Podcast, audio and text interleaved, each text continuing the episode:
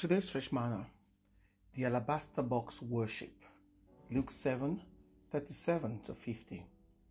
And a woman in the town who was a sinner found out that Jesus was reclining at a table in the Pharisee's house. She brought an alabaster jar of fragrant oil and stood behind him at his feet, weeping, and began to wash his feet with her tears. She wiped his feet with the hair of her head, kissing them and anointing them with the fragrant oil.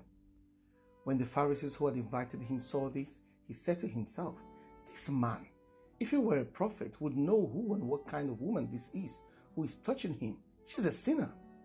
Jesus replied to him, Simon, I have something to say to you. Teacher, he said, Say it.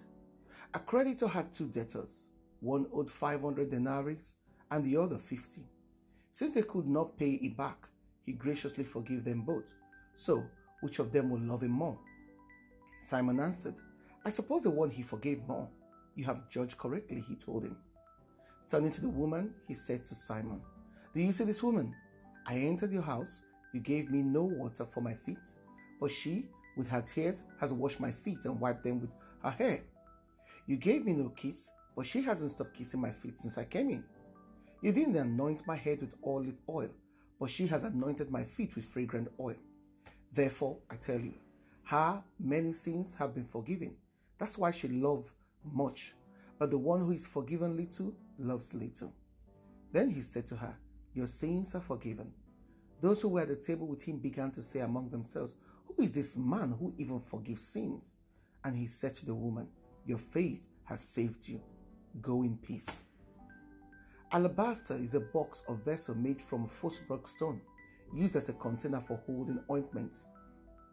We may suppose that this woman had been a notorious prostitute, but she came to give her testimony in a public way and her gratitude to her gracious deliverer from the darkness and guilt of sin with an expensive box of oil. How do we show our gratitude to the Lord for his faithfulness and goodness towards us? Our worship is important and should not be done irreverently.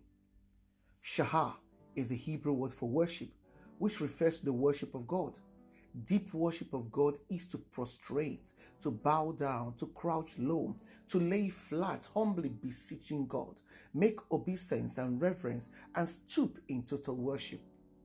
Our deep worship is the place where we take a position according to Ephesians 2 6 to declare and wage war against the enemy.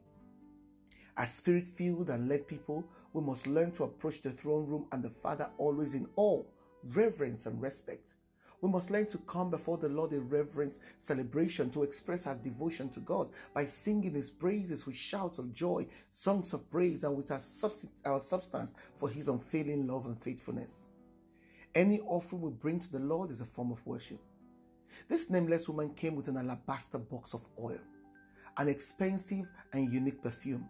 Instead of a towel, she chose to use her head to bathe the Master's feet in reverence and awe of his love. Her tears were tears of both thankfulness and reverent awe as she senses the presence of God in Jesus.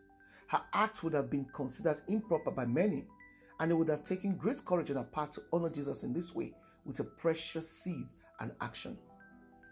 Romans 12:1 says to present our bodies, a metaphor taken from bringing sacrifices to the altar. The person offering picked out the choicest of the flock and brought it to the altar and presented it there as an atonement for his sin. This unnamed woman picked an alabaster box, her hair and tears as a sacrificial offering. She literally presented her body. We are exhorted to give ourselves up in the spirit of sacrifice as the Lord's property, as done with the whole burnt offering. A living sacrifice, in opposition to dead sacrifices which we are in the habit of offering God just anyhow. Allowing the anointing of the Lord to fill our worship if we want to ex- experience God's glory. When we come into the place of deep worship, the alabaster box worship, we create an atmosphere where nothing is impossible, where no sickness or disease can thrive, where nothing can hide, and where all things are possible because of the anointing, according to Isaiah 10:20, that breaks every negative thing down. When the astrologers came to pay homage to baby Jesus in Matthew 2, 2 and 11, they came to prostrate, to express reverence because they saw his star bringing expensive and unique offerings of worship. What can you bring to the Master as a sacrificial or offering for deep worship? Take it to the Lord as an alabaster box worship and offer it willingly gladly, cheerfully, and reverently. Shalom.